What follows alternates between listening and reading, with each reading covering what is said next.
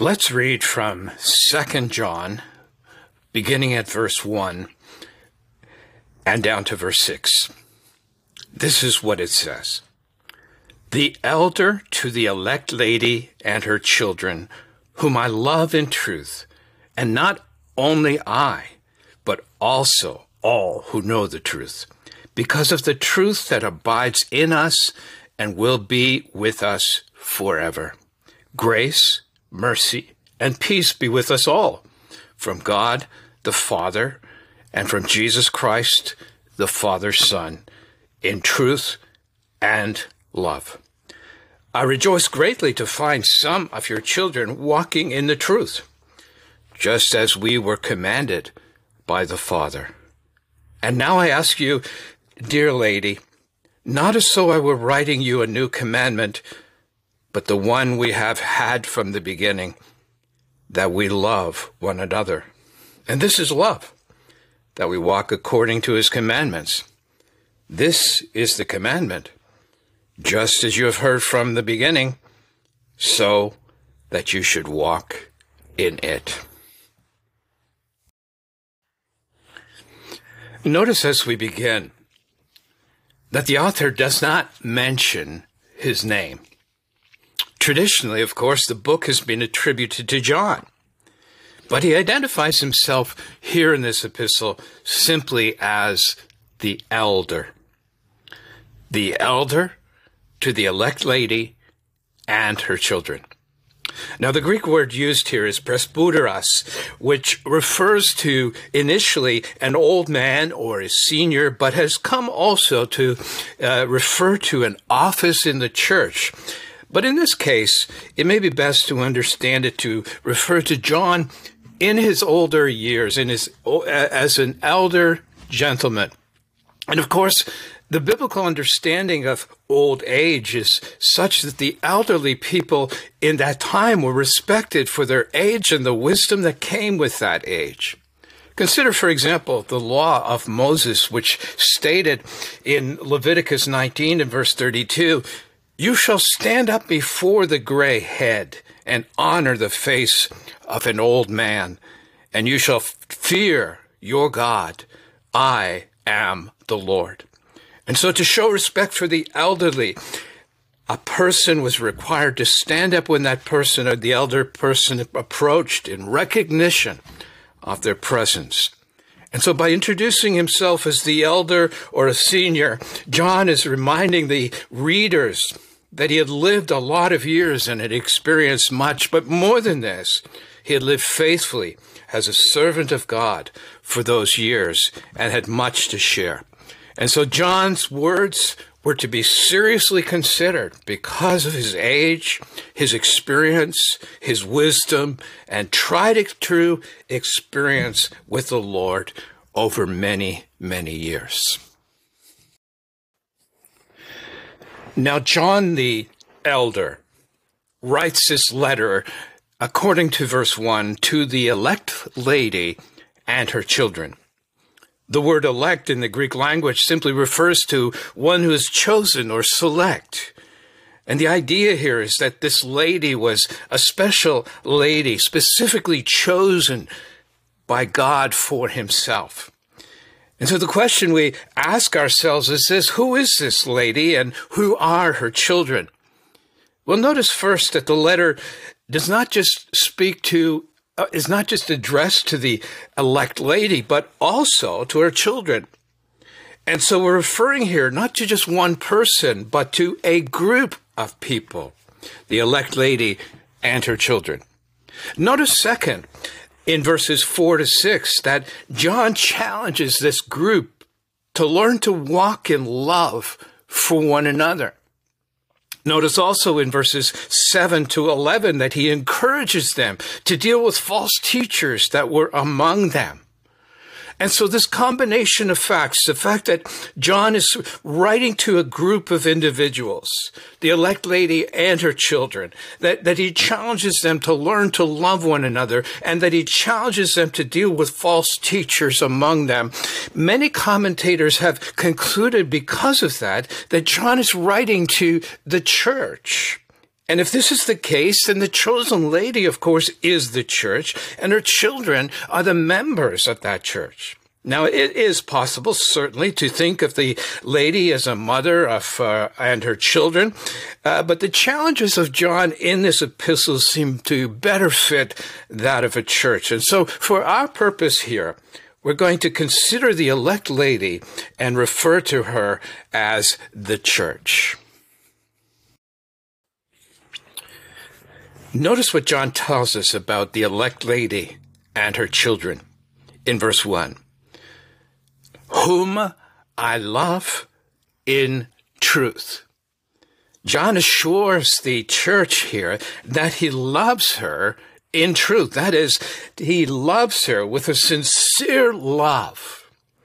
And, and John not only expresses his sincere, true love for this church, but he goes further than this and he says this, and not only I, but also all who know the truth. He tells the church that, that she was also loved, not only by him as the elder, but also by all who knew the truth about Jesus Christ. And John has confidence to say this because of the fact that he taught, of a fact that he taught in First John that those who knew the truth had God, the God of love, in their heart. And because of the truth that abided in them, look at what he says in verse 2 because of the truth that abides in us and will be with us forever. In other words, he knows that all Christians have a love in their heart for each other because the truth of God, the God of love, was in every believer. And that truth about Jesus Christ had transformed their lives and they were a renewed people. And John describes God who lives within them as a God of love. And where God dwells, there is love. And when God lived in the heart, that heart loved his children. And so, because he knew the God of love who lived in these believers, John was able to say with confidence to the elect lady and her children that they were loved by all who dwelt in that truth. Because God was in every true believer, so was his love for his children. And of course, that love would be demonstrated by how the believers cared for one another. By this you shall know, they shall know that you are my disciples by your love one for another.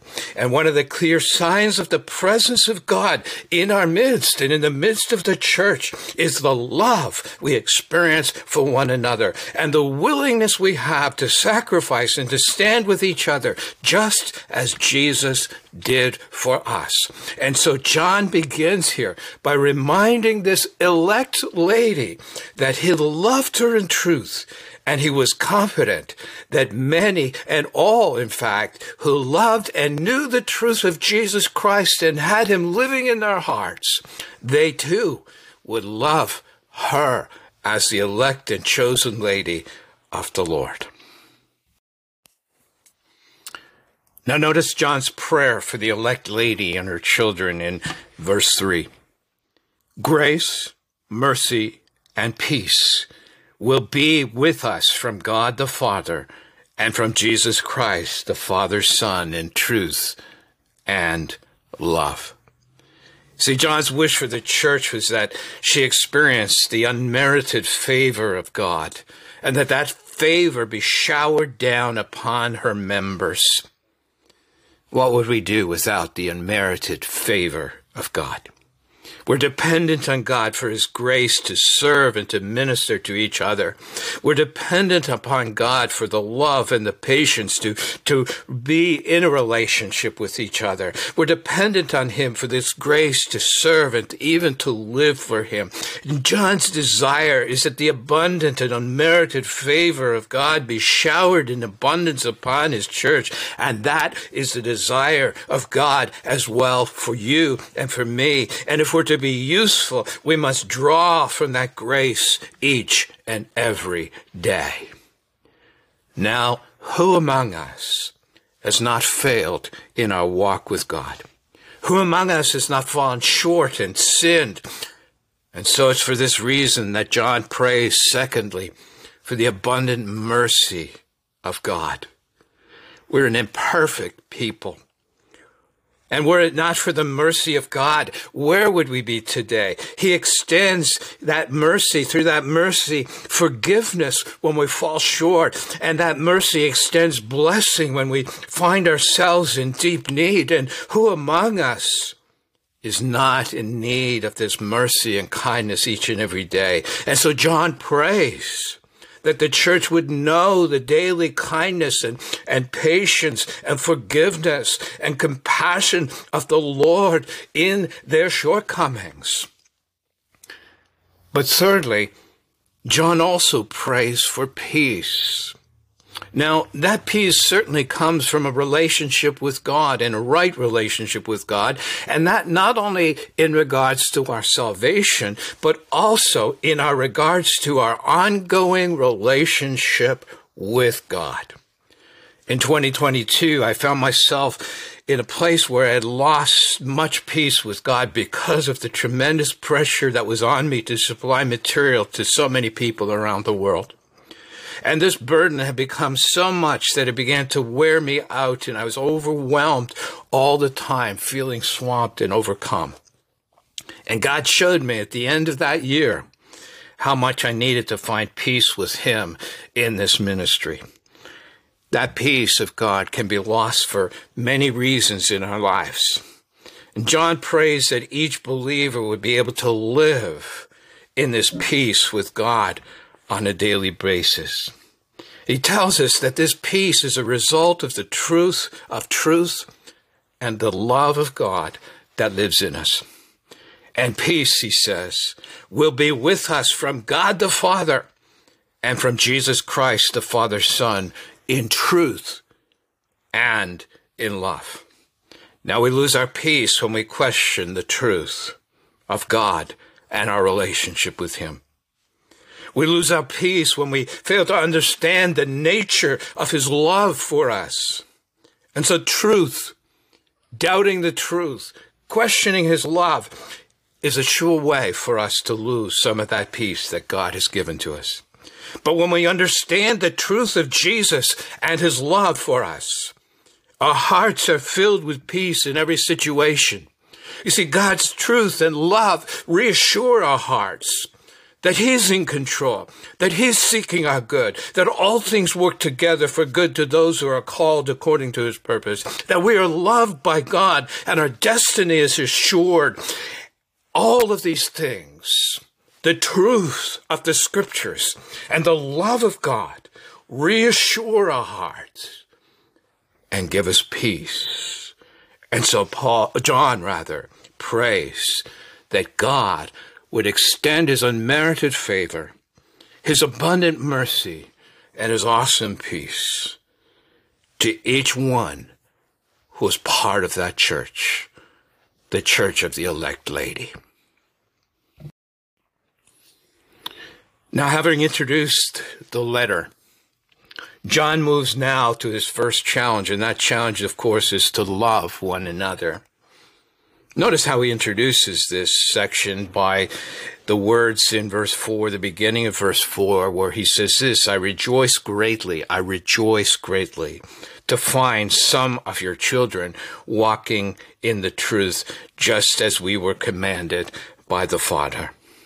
Notice that phrase some of your children walking in the truth. Now, in other words, some were not walking in the truth.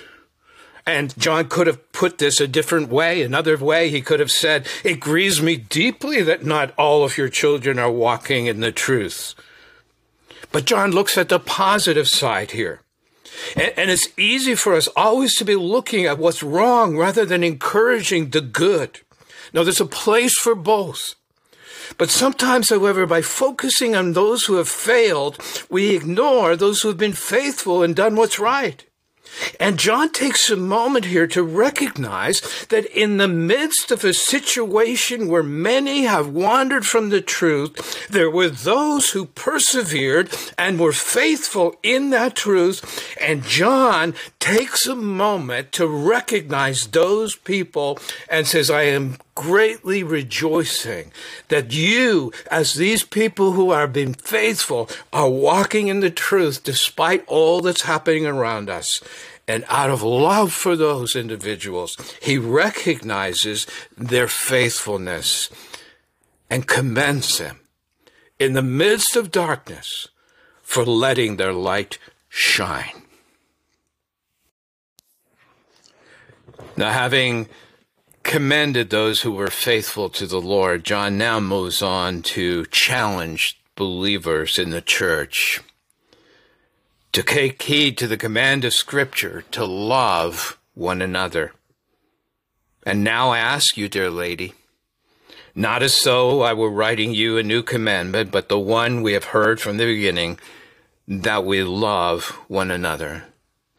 And so John writes to the church and he expresses their need to love one another. Now let's consider for a moment the context. And the context was that only some people in the church were walking in the truth. Now, how do we treat those who are not walking in the truth?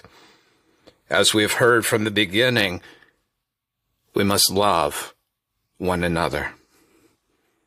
And what is the loving thing to do for the wandering sheep? Restore to the fold, where it can be cared for, where it can be loved. And Jesus demonstrates his love in the parable of the lost sheep. And when a sheep wanders from the fold, how did he respond toward it? The shepherd left the 99 and went out to search for that lost sheep. He loved that sheep enough that he did everything possible to win it back to fellowship. Love one another. How does the church treat those who've wandered from the truth? John shows us that we need to love them as Jesus loves us. Now, notice how John concludes his challenge to love. And this is love, he says in verse 6, that we walk according to his commandments. This is the commandment just as you've heard from the beginning, so that you should walk in it. And so John is saying this if you love God, you will walk in accordance with his commandments.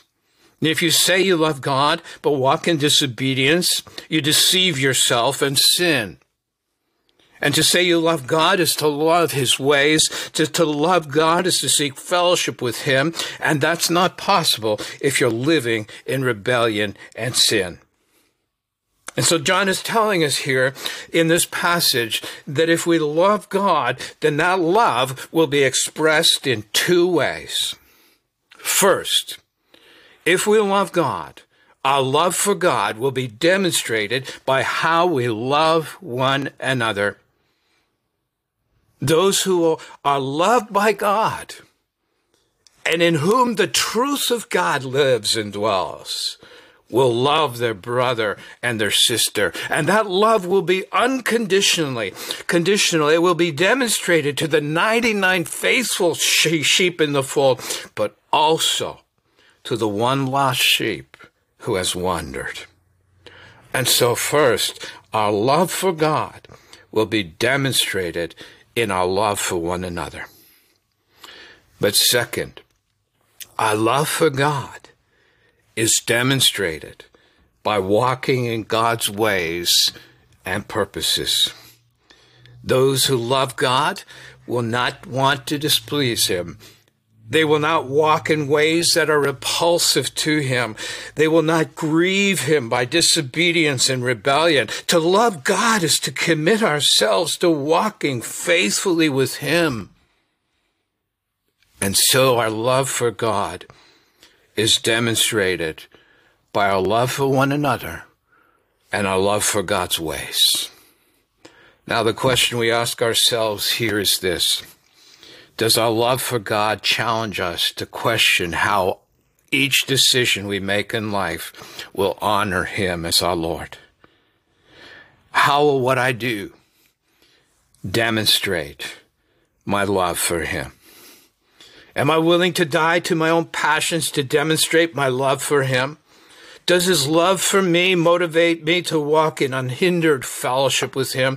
Does his love for me challenge me to love my brothers and sisters just as he loved me? For John, those who knew the truth knew love. And the love of Christ in them motivated them to obedience and sacrificial love, even towards those who had wandered from the truth. And so, John's challenge to love and to allow the love of God within us to motivate us to loving one another, the 99 faithful and the ones who have wandered. And not only to love one another, but to demonstrate that love by obedience, faithful obedience to the Lord God. And so, may the Lord give us the grace to reflect the love that He has put in our hearts towards one another and in faithful obedience to Him.